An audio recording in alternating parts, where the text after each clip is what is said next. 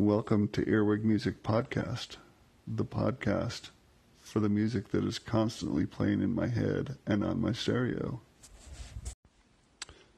Do you ever get a song stuck in your head and think, how did that get there? Did I hear it? Did it just pop in my head? Well, I do. I get those songs stuck in my head every single day.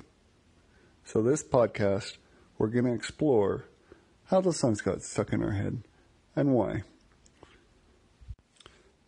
And what do those songs mean to us? Are they bringing back a memory? Are they invoking emotion? We don't know. We're going to explore it. Could be one or the other. Could be both. Could be many things. You're going to hear me ramble on about random songs that I hear or that are stuck in my head and then I can't get out. I have a vast love of music, from Frank Sinatra to jazz and Dave Brubeck to black metal, Darkthrone, Wolfhammer, to alternative country like Slobberbone, to straight up country like Dwight Yoakam, to rock and roll, Slo- or Social Distortion, Allison Krauss, you name it, I listen to it.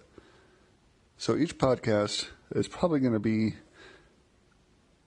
a variety of music ramble together with me talking about them. Am I going to get facts right? Probably. Am I going to get facts wrong? Most likely. Am I going to actually do research on these songs that are stuck in my head? Probably not. I'm just going to ramble off what I know about them. So with that said, starting next episode, you'll hear me rambling about music.